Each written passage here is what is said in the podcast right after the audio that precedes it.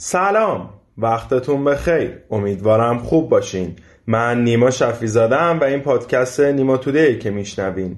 تو هر قسمت از پادکست نیما تودی درباره یه موضوعی که یه سرش به شبکه های اجتماعی ختم میشه با یه متخصص زبده گپ می‌زنم.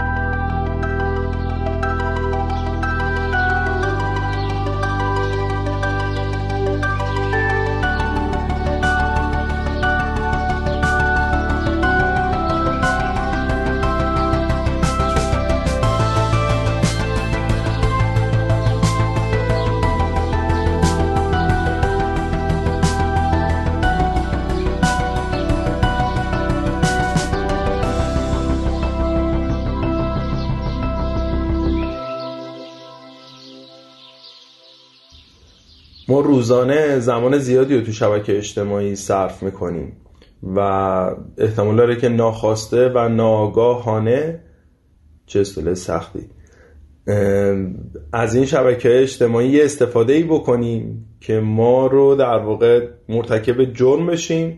متهم شناخته بشیم و اصلا طرف بره ازمون شکایت بکنه مجرم شناخته بشیم. به خاطر اهمیت این موضوع تو این قسمت قراره با خدایار سعید وزیری گپ بزنیم که از چند دقیقه دیگه می‌تونین اونو بشنوین. من جا داره همینجا از تک تک عزیزایی که ما رو میشنون و به دوستاشو معرفی نمی‌کنن تشکر بکنم. واسه اینکه این عزیزان هستن و به ما قوت قلب میدن. و حالا اگه ما رو به بقیه دوستاشون معرفی بکنن قوت قلب بیشتری واقعا میدن. واسه اینکه برای تولید هر قسمت پادکست که شاید در ظاهر بشه 20 دقیقه 30 دقیقه یه تیم سه چهار نفره برای انتخاب موضوع نمی‌دونم انتخاب مهمان صحبت کردن edit پادکست پیاده کردن پادکست زحمت می‌کشم واقعا. یعنی پشت این سی دقیقه تقریبا یه چهل و سی ساعت زمان صرف میشه تا یه قسمت پادکست بیاد بیرون. و رو حساب همین تنها چیزی که ما می‌تونیم در واقع داشته باشیم و تنها خواسته که ما می‌تونیم داشته باشیم ازتون اینه که پادکست ما رو به بقیه دوستاتون معرفی کنیم و هر قسمتی که فکر می‌کنیم برای خودتون کاربردی بوده یه point مثبتی داشته رو با دوستاتون به اشتراک بذاریم این بزرگترین کمک و بزرگترین حمایتیه که از پادکست نیما today می‌تونیم بکنیم دم همتون گرم. از سه چهار سال پیش که اسمشو شنیدیم روز به روز بیشتر تو زندگیمون نفوذ کرده و حالا برای خودش به عنوان یه جایگاه شغلی با عنوان digital marketer قد علم کرده. از یه طرف تقاضای digital marketer تو بازار زیاده و از طرف دیگه digital marketer ی که تخصص کافی رو داشته باشه کمه. خب طبیعی هم است مگه چند ساله که به طور جدی تو این حوزه داریم کار می‌کنیم و چند تا کسب و کار بزرگ داشتیم که فرصت آموزش و یادگیری به digital marketer ها داده باشن که حالا بخوایم انتظار داشته باشیم پاسخگو این حجم درخواست باشیم. دیجیتالنت پل ارتباطی بین digital marketer ها و کسب و کاراست اونا با تهیه بانک مشاغل و استانداردسازی شرح مشاغل digital marketing می‌خوان سطح انتظارات یه digital marketer و کارفرما از همدیگر رو تنظیم کنن. در کنار این ارزیابی رزومه، صلاحیت ها و شایستگی های digital marketer، تهیه برنامه توسعه شخصی، تست های خودشناسی و مشاوره منابع انسانی digital marketing به سازمان ها و کسب و کارهای کوچیک از خدمات و برنامه های اصلی دیجیتالنت برای ساماندهی حوزه منابع انسانی تو اکوسیستم digital marketing ایرانه. پس شما همین الان به عنوان یه digital marketer ی که به دنبال کاره یا به عنوان یک صاحب کسب و کاری که به دنبال یک digital marketer میگرده می‌تونید به سایت دیجیتالنت مراجعه کنید و خدماتشون استفاده کنید. آدرس سایتشون هم هست digitalents.ir یا اصلا همین الان برید تو گوگل search بکنید دیجیتالنت و می‌تونید به سایتشون دسترسی پیدا کنید.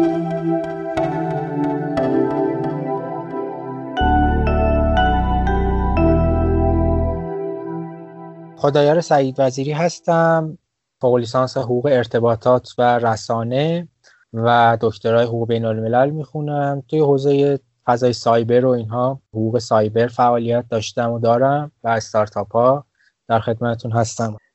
یه مقدار این موضوع کلی که هست واسه در واقع جرایمی که احتمال داره مرتکب بشیم تو شبکه اجتماعی حالا بیشتر واسه ما می‌تونی باز بکنی. بحثی که در واقع بخوایم در موردش صحبت کنیم ما یه سری عناوین مجرمانه داریم یعنی اینها جرم هستن یک کارهایی که جرم تلقی شدن در قانون. اینکه این بستر انجام ارتکاب اونها انجام اونها کجا باشه تأثیری در در واقع جرم بودنشون نداره. یعنی یه جرامی مثل مثلا توهین مثل افترا مثل فهاشی و اینهایی که در قالب همون توهین میگنجه و موارد دیگه که حالا اشاره می‌کنم اینها جرائمی که شما می‌تونید در روزنامه چاپ کنید ممکنه بنویسید برای یکی توی نامه یا شفاهی بگید یا در بستر شبکه های اجتماعی مطرح بکنید. یعنی این بستر شبکه های اجتماعی صرفا بستر وقوع اون جرمه. جرمه جای دیگه در واقع هر شکل دیگه ای هم بروز پیدا کنه جرم بودنش تغییری نمی‌کنه. یه سری جرایم هستن نه. جرائمیه که مختص شبکه های اجتماعی در واقع به طور کلیتر از شبکه اجتماعی بگیم فضای cyber ه. یعنی تو فضای حقیقی اصلا قابل تحقق نیستن. مثل مثلا انتشار اسکرین شات مثل در واقع انتشار مثلا محتویاتی که به اصطلاح ما بهش میگیم محتویات مستهجن یا امثال اینها. یا هک مثلا هک رایانه یا هک در واقع مثلا شب فرض کن توییتر رو هک می‌کنن. هک توییتر یه نفر رو. اینها جرائمی که مختص شبکه های اجتماعی هستش. توی فضای حقیقی قابل تحقق نیست. منم حالا در واقع بخوام بیشتر ورود کنم همین تو این اولین در واقع تقسیم بندی این به این دو شکله که جرائم کلی و جرائم مختص شبکه های اجتماعی اون جرایم کلی ها یه مقدار می‌تونیم واسه همون باز بکنیم ببینیم به طور کلی در واقع شامل چه چیزایی میشن. بله حتما. ببینیم توهین و افترا مثلا یکی از این موارد هست. شامل هر نوع در واقع کلمه یا حرفی که عرفا در واقع این توهین آمیز تلقی میشه. ممکنه تو فرهنگی ما یه کلمه توهین آمیز باشه تو فرهنگ دیگری نباشه. ما عرفی رو در نظر می‌گیریم که اون حرف در اون جامعه بیان شده. بهش میگیم توهین هست یا نیست. بعد نشر اکاذیب هست. یعنی شما مطالبی رو به کس به کسی مثلا یا به یک مجموعه یا به هر شیعه یک شرکتی رو منتصب می‌کنید یا در موردش میگید. مثلا میگید که فلان آدم فلان حرف رو زده در حالی که نزده یا فلان اقدام رو انجام داده یا مثلا فلان کار رو کرده ولی در حالی که نکرده. کذبه اون ادعای شما. یا انتشار اسرار مثلا افراد. انتشار اسرار افراد می‌تونه خیلی چیزها رو در بر بگیره. می‌تونه از عکس های خانوادگی گرفته باشه تا فیلم های خانوادگی تا یک نامه مثلا فرض کنیم عاشقانه. هر آنچه که در واقع بشود عرفا بهش گفت اسرار یه نفر محسوب میشه. که عرفا شخص مایل نیستش که این در واقع مطلب یا این عکس یا این تصویر در انظار عمومی منتشر بشه. خب اون وقت اگه مثلا به کسی فحاشی می‌کنن مثلا احتمالا تو اینستاگرام میگه این خیلی زیاد هست و اینا. و خب من حداقل خودم پرونده رو نشنیدم که مثلا طرف رفته باشه شکایت کرده باشه. مخصوصا page پربازدید و مخصوصا مثلا اینفلوئنسرها اینا که حالا فوشم زیاد می‌خورن معمولا آره. اگه بخوان در واقع شکایت بکنن باید دقیقا چی کار بکنن؟ حالا این ما دو حالت داریم تو شبکه های اجتماعی. یه وقت هست اون page ی حالا اون در واقع ID که داره این فحاشی رو انجام میده مشخصه یعنی با اسم و فامیل مشخصیه راحت شناساییه. یه وقت هست نه اون آیدی فیکه اصلا با یه آیدی فیک اومده این کاری کرده. این یه مقدار فضا رو فرق کنه اگه آیدی فیک باشه شما خب طبیعتا باید به پلیس فتا مراجعه بکنید که در واقع بتونن اون آیدی رو شناسایی بکنن کاربرش کی هست. و بعد شما وقتی کاربر شناسایی شد حالا در صورتی که لازم دیدید علیه اون کاربر در دادسرای در واقع جرایم سایبری اقامه دعوا بکنید. اگر هم نه اون شخص کاربر دیگه مشخصه در واقع و اسم و فامیلش و اینها مشخصه که مستقیما می‌تونید هم به دفاتر خدمات الکترونیک قضایی برید و یا اینکه به دادسرای جرم رایانه که سمت صادری هم هست حالا در تهران دفترش. می‌تونید اونجا و شکایت بکنید. مثل اینکه تو خیابون به شما یکی توهین کرده باشه می‌تونید برید شکایت بکنید. این هم همون حالته هیچ فرقی نداره. حالا اسم مستندتون هم اسکرین شاتی هستش که در واقع از اون توهین گرفتید و اون چی که ازش موجوده از اون توهینی که به شما شده. نکته که باید بهش توجه داشت یک بحثی هستش تحت عنوان جعل هویت. خیلی وقتا یه نفر میاد تو توییتر مثلا با اسم یه آدمی حالا چه اون آدمی شناخته شده باشه چه نشده شناخته شده نباشه. یک یک آیدی درست می‌کنه مثلا با یه اسم و فامیلی که در واقع اون کاربر واقعی اون آدم نیست. در واقع جعلی به اسم. مثلا میاد به اسم من خدایر سعید وزیری آیدی درست می‌کنه و از اون طریق حالا مطالبی رو منتشر می‌کنه فهاشی می‌کنه یا هر آنچه که در واقع عنوان مجرمانه می‌تونه داشته باشه. شما نیما زاده میگی که خب این خود سعید وزیری زیر پست من مثلا پشت داده بنابراین میای از من شکایت می‌کنه اینجا یک مسئله که پیش میاد اینه که تو گام اول من بعد اثبات کنم که نه این آیدی مال من نیست. که حالا از طریق شماره تلفن و اینها پلیس فتا می‌تونه این کار انجام بده. دیگر نکتهش اینه که خود این جعل هویت جرمه. یعنی که ما در قانون جرایم رایانه ای به سراحت داریم که در واقع تغییر یا ایجاد داده که قابل استناد باشه به صورت متقلبانه علیه کسی در واقع این ساخته بشه این جرمه. یعنی خود این که یه نفر آیدی فیک بسازه به اسم یه آدم دیگه این یک جرمیه که اون صاحب با اون آدم واقعی با اون اسم فامیل می‌تونه علیه اون آدم شکایت مطرح بکنه. خب اون وقت این کسایی که در واقع فن پیج درست می‌کنن هم شامل این میشن یا نه؟ fan page دو حالته. یه حالت اینه که به اسم و فامیل کامل طرفه و اصلا مشخص نیست که این fan page ه یه جایی که نه نوشته فن مثلا. یا حالا تو ID ش نوشته یا تو bio صفحه نوشته. مشخصه که نه این فنه. اون که هیچی. اما اگر طوری باشه که عرفاً به اشتباه بندازه مخاطب یا شما که صفحه رو می‌کنی فکر کنی صفحه واقعی طرفه. عرفاً ذهن جامعه این رو بپذیره. این هم بله شامله میشه و اون کاربر واقعی با اون اسم می‌تونه بره شکایت بکنه که به اسم من یک page fake ساختم و این جرم هستش و حتی اقلش اینه که محکوم میشه به اینکه اون page رو باید ببنده و حالا جریمه نقدی اگه خسارت حیثیتی یا در واقع معنوی به اون شخص هم وارد شده باشه که باید پرداخت بکنه و جبران خسارت کنه. که همه account های نامشخص لزوما قابل ردیابی که مشخص بشه پشتشون چه کسی هست یا نه. علی‌الاصول این قابل ردیابی هست و اگر در یک شرایط خاصی مثل اینکه مثلا صاحب در واقع کاربر واقعی اون account در ایران نباشه. چون ما از طریق IP علی‌الاصول در واقع پلیس فتا و اینها از طریق IP و شماره تلفن ردیابی می‌کنن یک account رو. خب اگر اون شخص در ایران در واقع مستقر نباشه همین که پیگیریش سخت میشه همین که اساسا حالا در صورت پیگیری هم خود این که حالا شما بخواید طرح دعوایی بکنید عملا غیر ممکنه. حالا ولو اینکه بگیم از نظر حقوقی و تئوریک می‌شود گفت فرقی نمی‌کنه در خارج از کشور هم باشه شما می‌تونید طرح دعواتون رو بکنید و پیگیری کنید ولی عملا به نتیجه خاصی نمی‌رسه. ولی اگه کاربر در داخل باشه نه. در 90 درصد موارد شاید هم بیشتر از 90 درصد بتونم بگم قابل پیگیری و شناسایی هست. وقت فرض کنیم که یکی از این موارد اتفاق میافته. سرانگشتی از روزی که مثلا ما بخوایم بریم اقدام بکنیم یعنی یه پروژه شکایت کردن خوشدست باشه اصطلاحا. شکایت بله. بکنیم از لحظه شروع شکایت تا موقعی که مثلا به جوابی برسیم حدودا چه مدت طول می‌کشه؟ خب این خیلی case به case می‌تونه متفاوت باشه. حالا من بذار یه ذره گام به گام مراحلش رو بگم شاید بهتر بشه. دید بهتری بشه داشت بهش. شما اول که میری خب فرض کنیم دادسرا و اعلام شکایت می‌کنید با مستنداتی که دارید. مثلا فرض کنیم از اون کامنت یا از اون مطلبی که براتون تو direct فرستاده شده اسکرین شات گرفتید و اسکرین شاتتون رو پرینت گرفتید و مستندات دیگه حالا هر چیزی که دارید رو ضمیمه می‌کنید به دادخواستتون و میرید دادسرا شکایت می‌کنید. فرض بر اینه که اون اسم و فامیل شناسایی شده و یعنی که یه مرحله گفتیم قبل بعد به پلیس فتا مراجعه کرده باشید. دادسرا برای شما تحقیقات می‌کنن در مورد اینکه آیا اصلا این اسکرین شات مطابق واقع هست یه موقع جعلی نباشه تقلبی نباشه و اینها. بعد تشکیل پرونده میشه میره دادگاه. دادگاه بعد وقت رسیدگی تعیین کنه. حالا برای اون شخص اگه شما آدرسش رو دارید که براش ابلاغ بشه اگر نه که به صورت ابلاغ قانونی به اصطلاح بشه یا در مطبوعات در روزنامه و اینها. آگهیش منتشر بشه که اون فرد فرا خونده بشه به دادگاه. مجموعا می‌تونم بگم شاید مثلا تو 5 6 ماه این موضوع به رأی برسه. حالا یه ذره کمتر یه ذره بیشتر. که بعد حالا اون شخص اگه محکوم شد می‌تونه تجدید نظر بخواد و دیگه تا ادامه ماجرا.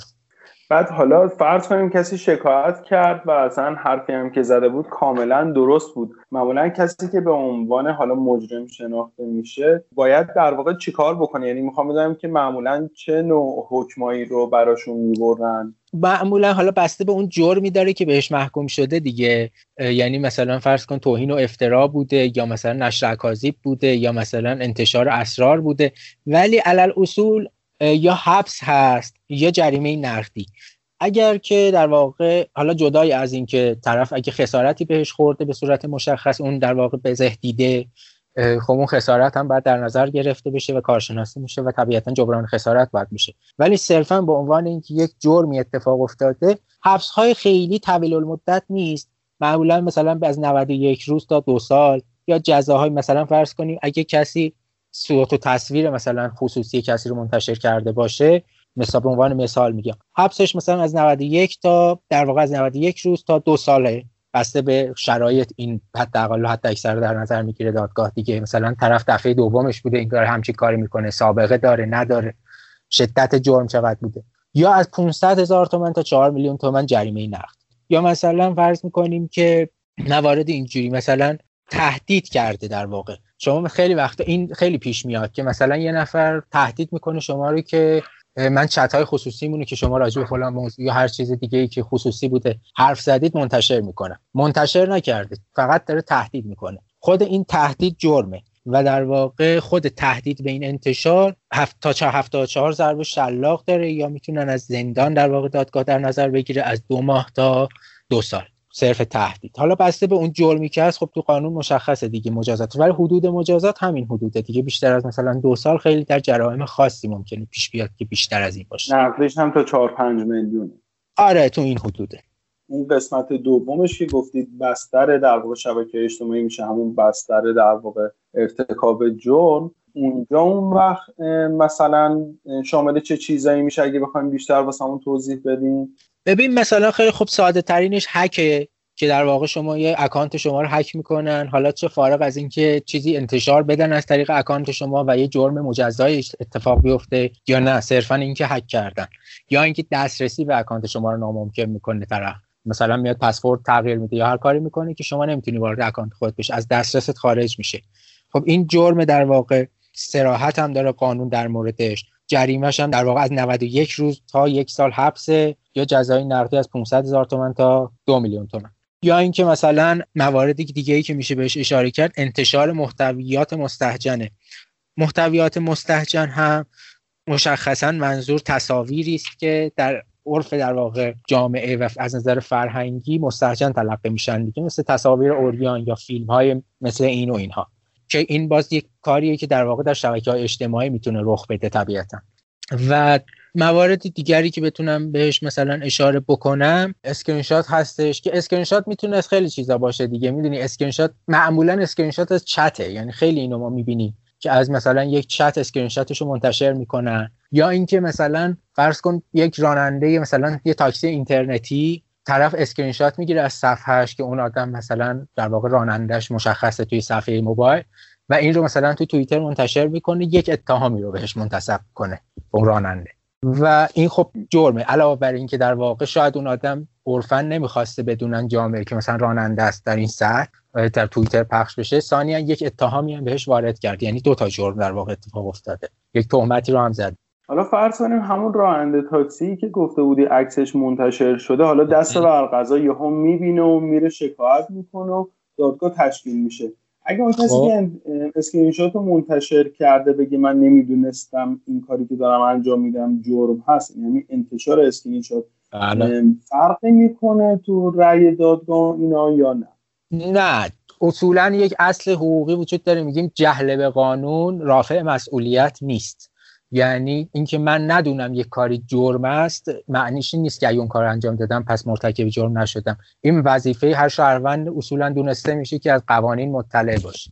احتمالا خود راننده که با اسکرین شات خودش روبرو نمیشه یعنی خیلی احتمالش کمه. ولی اگه ما روبرو میشیم ما هم می‌تونیم کار خاصی انجام بدیم. یعنی مثلا ما می‌تونیم بریم شکایت کنیم یا چون ذی‌نفع اون قضیه نیستیم اصلا یا اجازه این کارو نداریم.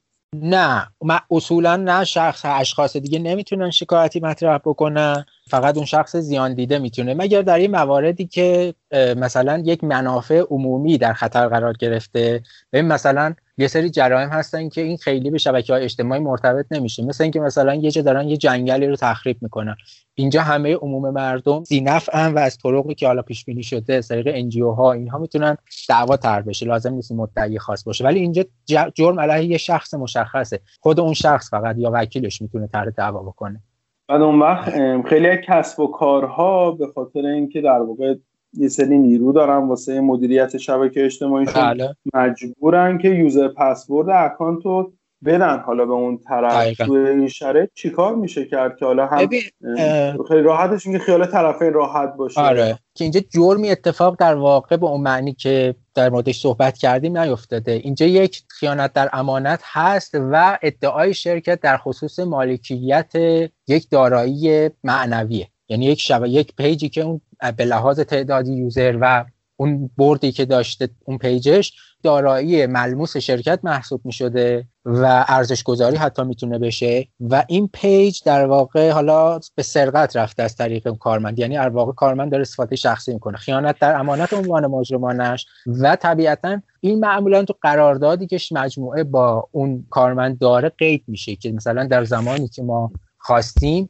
باید فورا page رو تحویل بده با username و پسوردش ولی حتی اگه این تو قرارداد قید هم نشده باشه تحت عنوان خیانت در امانت به شرطی که بتونه اثبات کنه اون کسب و کار که این page در اختیار این آقای X بوده و حالا نمیده قابل پیگیری هست. و هم جبران خسارت باید بکنه خب همون مجازات حالا خیانت در امانت که حبس و این هست و به عنوان سوال آخر اینکه کلا پیشنهاد خودت چیه؟ اینکه آدما در برابر این فوشا توهینایی که هست مثلا برن شکایت بکنن یا نه یا اصلا وقتی کسی مثلا همین اسکرین شات از کس دیگه یا حالا مشخصا خصوصی بشه تلقیش کرد منتشر می‌کنه مثلا بره بهش بگه که آقا این کار می‌تونه جرم تلقی بشه و بعدا دردسر بشه و اینا یا نه پیشنهادت به طور کلی چیه؟ خب این یه چیزی که در واقع مورد به مورد می‌تونه متفاوت باشه. شاید نشه یه نسخه کلی داد ولی به طور کلی من خیلی خودم شخصا موافق با اینکه هر موردی که پیش میاد در واقع بخواد به شکایت برسه نیستم.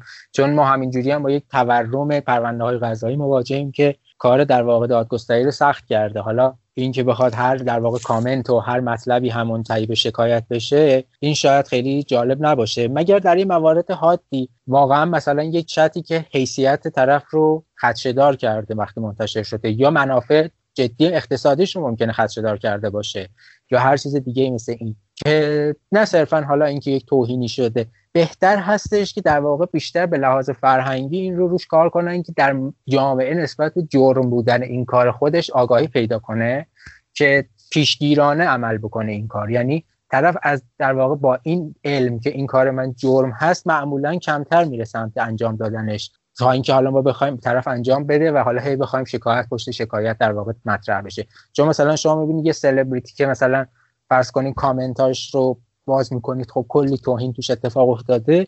حتی بعضا توهین به یه شخص سالسی یعنی به خودم سلبریتی توهین نشد به یه آدم دیگه توهین شد و امثال اینها خب این تعداد رو که اون آدم نمی‌تونه به علیهشون شکایت مطرح بکنه. به نظرم بیشتر از بابت از جنبه اینکه خیلی از افرادی که این کار می‌کنن نمی‌دونن. این کاری که دارن می‌کنن جرمه. علیرغم اینکه اون طرف ممکنه شکایت نکنه ولی اگه اون آدم بدونه که این کارش جرمه خیلی کمک می‌کنه به پیشگیری. به نظرم بیشتر روی این موضوع باید کار کنن.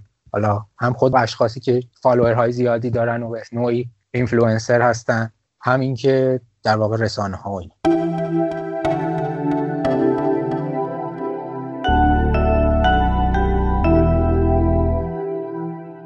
از سه چهار سال پیش که اسمشو شنیدیم روز به روز بیشتر تو زندگیمون نفوذ کرده و حالا برای خودش به عنوان یه جایگاه شغلی با عنوان digital marketer قد علم کرده. از یه طرف تقاضای digital marketer تو بازار زیاده و از طرف دیگه digital marketer ی که تخصص کافی رو داشته باشه کمه. خب طبیعی هم است. مگه چند ساله که به طور جدی تو این حوزه داریم کار می‌کنیم و چند تا کسب و کار بزرگ داشتیم که فرصت آموزش و یادگیری به digital marketer ها داده باشن که حالا بخوایم انتظار داشته باشیم پاسخگو این حجم درخواست باشیم. Digitalent پل ارتباطی بین digital marketer ها و کسب و کاراست. اونا با تهیه بانک مشاغل و استانداردسازی شرح مشاغل digital marketing می‌خوان سطح انتظارات یه digital marketer و کارفرما از همدیگر رو تنظیم کنن. در کنار این ارزیابی رزومه، صلاحیت ها و شایستگی های digital marketer تهیه برنامه توسعه شخصی تست های خودشناسی و مشاوره منابع انسانی digital marketing به سازمان ها و کسب و کارهای کوچیک از خدمات و برنامه های اصلی Digitalent برای ساماندهی حوزه منابع انسانی تو اکوسیستم digital marketing ایرانه. پس شما همین الان به عنوان یه digital marketer ی که به دنبال کاره یا به عنوان یک صاحب کسب و کاری که به دنبال یک digital marketer میگرده می‌تونید به سایت Digitalent مراجعه کنید و خدماتشون استفاده کنید. آدرس سایتشون هم هست digitalents.ir یا اصلا همین الان برید تو گوگل search بکنید Digitalent و می‌تونید به سایتشون دسترسی پیدا کنید. چه آهنگ رو تقدیم شنونده همون می‌کنید؟ آهنگ های مجاز باید باشه. نه فرق نمی‌کنه. خواهش می‌کنم. بالا من آهنگایی که در واقع دوست دارم آهنگای شادبه رو هم دوست دارم. هر کدوم به انتخاب خودتون بود. دهاتیش رو دوست دارم. دهاتیش خوبه. ساده بگم ساده بگم. ساده بگم دهاتی هم اهل همین نزدیکی ها همسایه روشنی ها همخونه تاریکی ها